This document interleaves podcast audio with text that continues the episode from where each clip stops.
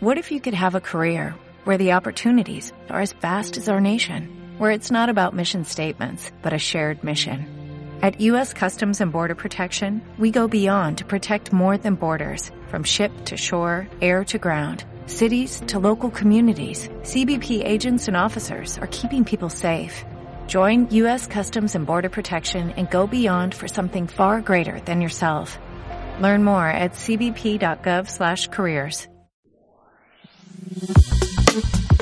Bienvenido al podcast Negocios Digitales. Mi nombre es Jonathan Baldovino y estoy transmitiendo desde la ciudad de Mar del Plata. Peter Drucker, el padre del marketing moderno, dijo, no puedes gestionar lo que no puedes medir. Una de las principales cualidades del uso de las tecnologías es la posibilidad de medir absolutamente todo. Y no solo sucede en Internet, en realidad todo lo que corra a través de un canal digital puede medirse. Incluso los llamados telefónicos pueden medirse en términos de tiempo, incluso las grabaciones que suceden en los teléfonos. Sin embargo, sin irnos a ese extremo, cosa que dependiendo del tipo de negocio, por ejemplo en un call center, el factor de medición a nivel tiempos telefónicos seguramente sea muy importante, pero hoy vamos a hablar particularmente de Internet y lo que sucede eventualmente en un sitio web o en una campaña digital y qué debemos medir, qué métricas debemos tener en cuenta y vamos a hablar también de algunos indicadores importantes. Cuando iniciamos un proyecto es importante tener en cuenta los, cuáles son los indicadores principales de negocio y también tenemos indicadores propios de campaña, con lo cual es importante diferenciar entre ambos dos. Si actualmente estás trabajando con una agencia y esa agencia está corriendo campañas, seguramente la agencia te va a acercar un informe con métricas propias de la campaña.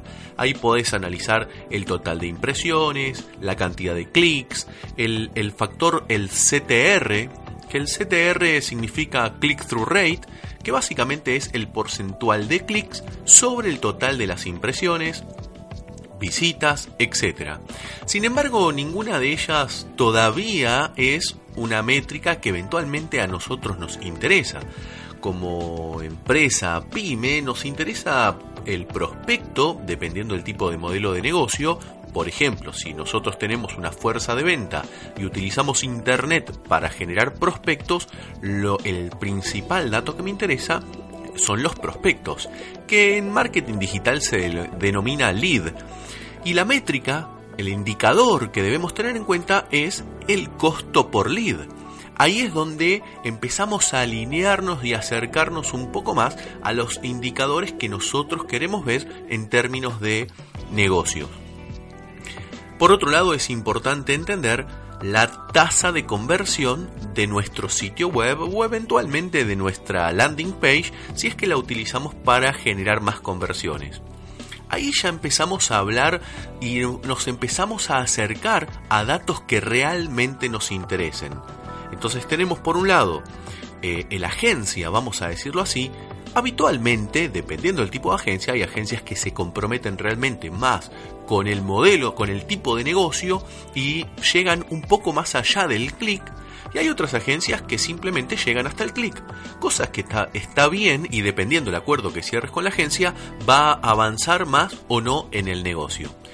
Por otro lado, si no usas la agencia y eventualmente lo gestiona un recurso interno, también el punto es que la campaña, no importa dónde, ya sea en redes sociales, en Google AdWords, email marketing, etc., el punto es hasta el clic, ¿de acuerdo? Porque luego del clic tenemos el tráfico que llega efectivamente a nuestro activo digital que sería nuestra página, nuestro sitio web, etc. Ahí ya empezamos a tener tráfico.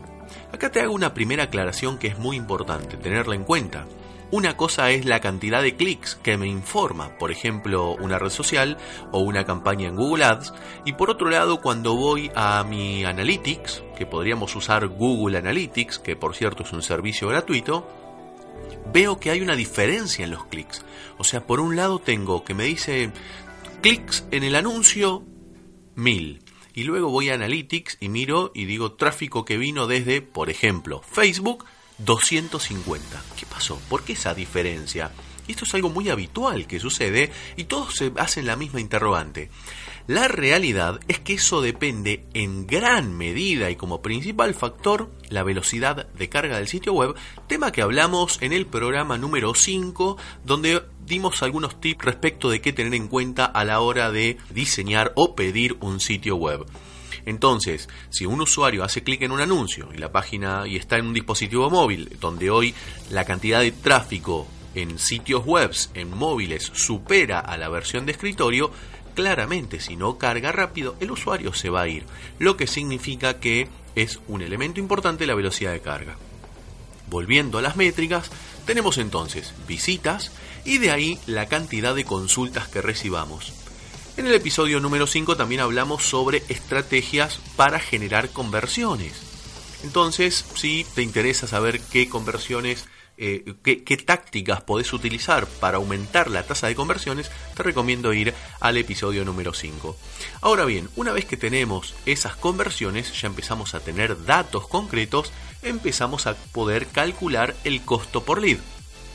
El costo por lead, básicamente, haciendo una ecuación rápida, podríamos dividir el total de la inversión generada dividido la cantidad de prospectos obtenidos. Ahora, incluso podrías llegar a hacer esa ecuación a nivel canal. Por ejemplo, cuál es mi costo por lead por canal, por ejemplo, cuál es mi costo por lead de los datos que provienen de Facebook y cuál es mi costo por lead de los datos que provienen de Google. Y así podrías tener distintos medios o campañas y cada una de ellas tendrá su propio costo por lead. Otro tema no menor hay un tipo de reporte muy interesante dentro de Google Analytics que está en la sección conversiones. De conversiones vamos a embudo multicanal y de embudo multicanal vamos a rutas de conversiones principales. En las rutas de conversiones principales lo que podemos ver es qué hace un usuario en el proceso anterior a una conversión. O sea, ¿qué quiero decir? Un usuario puede llegar al sitio web de muchas formas.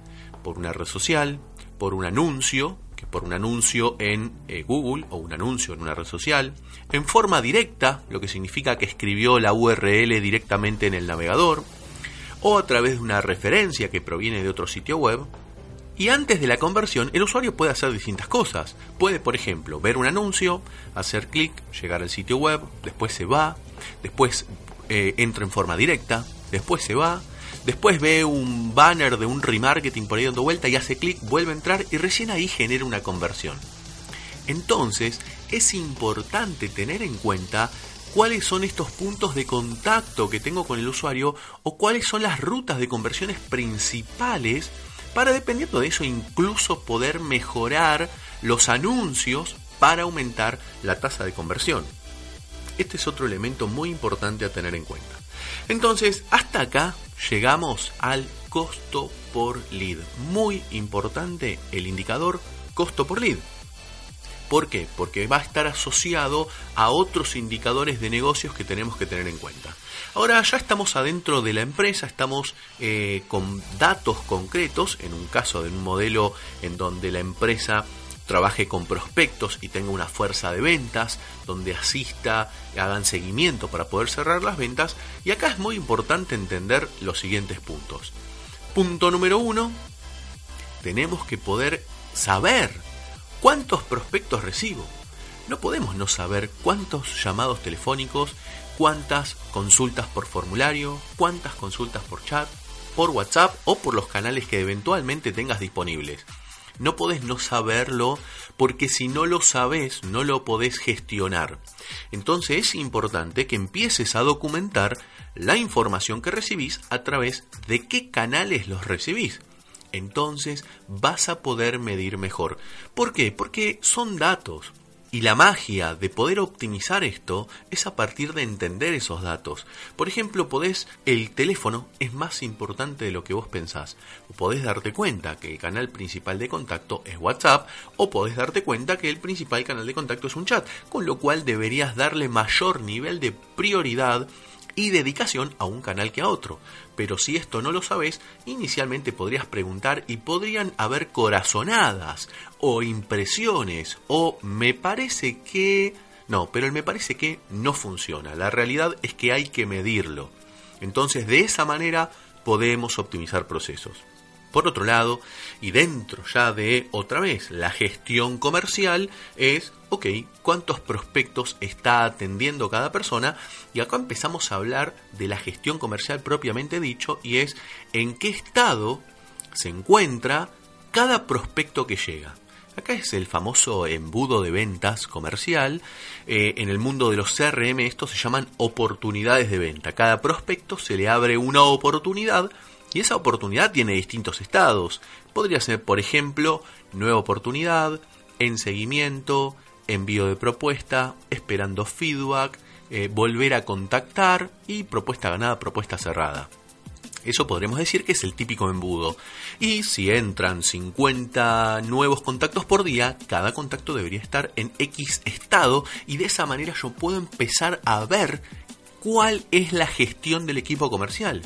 Obviamente, si tenés algún tipo de CRM que te ayude a llevar esa gestión, desde la gerencia comercial podrías entender cuál es el nivel de trabajo de cada ejecutivo, en qué estado tiene sus ventas e incluso podrías calcular ventas proyectadas o facturación proyectada. Otra vez, va a depender de la herramienta que estés utilizando y dependiendo de esa herramienta se puede medir o no se puede medir. Pero si lo empezás a medir, empezás a optimizar los procesos y empezás a ver cuáles son los botones que tenés que tocar para que esto avance. Finalmente, después de todas estas métricas, vas a llegar al conversion rate o la tasa de cierre de ventas. El conversion rate es sobre el total de prospectos que vos recibís, cuántos se convierten finalmente en ventas. Ojo, esto también está relacionado al ciclo, lo que se llama el ciclo de vida del prospecto o el ciclo de vida del lead, que una venta puede cerrarse en un día, dos días, un mes o seis meses, dependiendo del tipo de producto o servicio que estés comercializando. No es lo mismo vender un celular, un auto o una casa, con lo cual hay ciclos que hay que respetar, pero finalmente las métricas que vas a analizar son cuántos datos recibo, cuántas ventas hago a fin de mes y de ahí vas a poder calcular el conversion rate. A partir de tener la ecuación del conversion rate y el costo por lead, podés llegar al costo por adquisición o el costo por venta. Que ese es un dato muy interesante porque te permite empezar a proyectar inversión y decir, ok, si mi costo por venta es de 10 dólares, podríamos decir no es tan así, pero si yo quiero vender 10, debería invertir 100 dólares. La realidad es que a medida que vas evolucionando en la campaña, tenés que ir ajustando los números. Por supuesto, las campañas se van ajustando a lo largo del tiempo cada vez más. Eh, de hecho, la red neuronal de Google, las campañas, el usuario que administra las campañas, ya sea interno o tu agencia, va entendiendo cada vez más y va haciendo ajustes para bajar el costo por lead, Vos internamente dentro de la empresa deberías aumentar tu tasa de cierre de ventas y a su vez eso te va a bajar el costo por adquisición. En los casos del e-commerce, es importante entender que el conversion rate se da directamente sobre el sitio web y no hay fuerza de ventas. Hay algunos elementos que pueden ayudar al proceso de cierre de ventas directamente y uno de ellos es principalmente el, el chat online. Que el chat online podría ser uno o con alguna inteligencia artificial por detrás, por detrás, como la empresa Aibo, por ejemplo, que tiene un muy buen servicio de chat robot muy interesante. O bien podrías tener un equipo trabajando detrás, eh, atendiendo, porque sabes que asisten el proceso de cierre de ventas. De igual manera, el proceso de conversion rate se da sobre el sitio web. En términos promedios, en Latinoamérica, la tasa de cierre de ventas, o sea, el conversion rate de un e-commerce ronda en un 2-2,5%. Por supuesto que hay estamos hablando de la tasa promedio, ya sea en e-commerce de supermercados o en e-commerce de tienda de ropa. Con lo cual va a haber que hacer un equilibrio ahí para entender en qué rubro estás trabajando y dependiendo del rubro en el que estés trabajando, cuál es la tasa de cierre de ventas promedio en tu rubro. Pero estamos hablando de números finitos, ¿de acuerdo? Ahora, en los casos del e-commerce, como la tasa de conversión es baja, vamos a suponer que tenés una extraordinaria tasa de conversión, un 4 5%, listo, genial, significa que tenés un 95% de tráfico que no compra. De ese 95%, el 67% del tráfico no vuelve nunca más. Con lo cual, en ese momento vos tenés que trabajar sobre esos otros datos para generar instancias de conversión previas a que el usuario no va a comprar porque tal vez incluso sea la primera vez que visita el sitio web. En esos casos hay distintas tácticas y te voy a mencionar en esta oportunidad solamente dos, hay varias, pero solamente dos para que puedas optimizar un poco más las conversiones de tu e-commerce. La primera de ellas es una estrategia que se llama Lead Magnet. El magnet es un tipo de estrategia que lo que plantea es darle un contenido al usuario a cambio de un dato, por ejemplo el email. Ese contenido debe estar relacionado a la problemática del usuario. Por ejemplo, si hablamos de un sitio web de tecnología, podríamos, y estamos en la sección de cámaras, podríamos plantear un ebook en donde el usuario eh, le enseñamos, le damos 5 tips para sacar fotos de retrato. Entonces el usuario muy posiblemente quiera descargarse ese ebook y a cambio de esa descarga, con lo cual nos mm, deja en evidencia que está interesado en la fotografía, lo que significa que podemos iniciar un proceso de eh, email marketing, esto se llama lead nurturing, tema que vamos a desarrollar en un programa más adelante, y acompañamos el proceso de decisión de compra del usuario. Eso es una táctica. Otra táctica que podríamos hacer es la que se denomina el retargeting on-site. El retargeting on-site es una táctica que consiste en ejecutar distintos call to actions dependiendo del estadio en el que se encuentra el dato. Primero aclaremos qué es un call to action. Un call to action o llamado a la acción en español básicamente consiste en llamar la atención del usuario. Podría ser a través de un pop-up, que es la típica ventanita flotante, un splash, que es cuando se cubre toda la ventana, eso lo, vemos habitualmente en los periódicos, podría ser un hook, el hook es la ventanita que sale de abajo, que puede salir a la izquierda o a la derecha, bien, o una de las más interesantes, que tiene muy buena tasa de conversión, es la que se llama exit pop-up. El exit pop-up lo que hace es cuando el usuario, eventualmente el cursor, lo saca de la ventana, lo que le está indicando a la página que el usuario se está por ir, porque uno cuando saca el cursor de la ventana es porque se está por ir a otro lado, y que en el momento en que saca el cursor de la ventana se ejecuta el pop-up y ahí le haces una propuesta para generar una instancia de conversión, un cupón, un documento, un archivo, o recibir información, descuento, lo que fuere. Va a depender de la estrategia comercial en ese momento. Pero estas tácticas, algunos pueden decir, eh, no, pero yo nunca me registro en los pop-ups. Bueno, debo decirte que en todos los casos en que he implementado estos dichosos pop-ups, tienen una tasa de conversión extraordinaria, funcionan siempre bien y siempre me encontré con la persona que dijese, yo no dejo nunca mis datos en un pop-up y ahí nace esta famosa frase que es, vos no sos tu propio target. Así que te invito a que pruebes Internet es un constante prueba y error, prueba y error, con lo cual, probalo. No importa tu gusto, porque tu gusto es personal y el gusto es subjetivo. Entonces, por más de que tengas el mejor gusto del mundo, vos debes probar porque los usuarios muchas veces tienen gustos distintos a los que nosotros tenemos y eso puede generar otro tipo de datos. Estas tácticas que acabo de mencionarte pueden en un e-commerce ayudarte a aumentar tu tasa de conversión. Entonces, como resumen, hablamos de métricas de negocios, tres particularmente. Uno, tu costo por lead, que sería el costo por prospecto. Dos, tu conversion rate, tu tasa de cierre de ventas, que obviamente si tenés un equipo de ventas lo vas a gestionar con algún tipo de CRM, si lo tenés en un e-commerce directamente lo vas a ver en el reporte del e-commerce, y el costo por adquisición, que es una ecuación que también la vas a tener que calcular fuera de la herramienta. Luego, en otra oportunidad, vamos a ver de las métricas de campaña, pero eso realmente creo que no nos afecta y acá estamos hablando de negocios, no en sí de campañas, porque sería en un audio algo complejo hablar sobre eh, indicadores y métricas en distintas herramientas. Pero, por supuesto, si ustedes quieren, los invito a que eh, pueden hablar conmigo a través de Instagram en arroba jbaldovino y ahí me gustaría recibir sus comentarios acerca de qué les parece el programa o qué temas les gustaría que desarrolle y a partir de ahí vamos planteando distintos temas y vamos abordando esta problemática de cómo utilizar Internet como plataforma de negocios, todos los procesos de digitalización dentro de las empresas y cómo mejorar el performance de las empresas utilizando las nuevas tecnologías.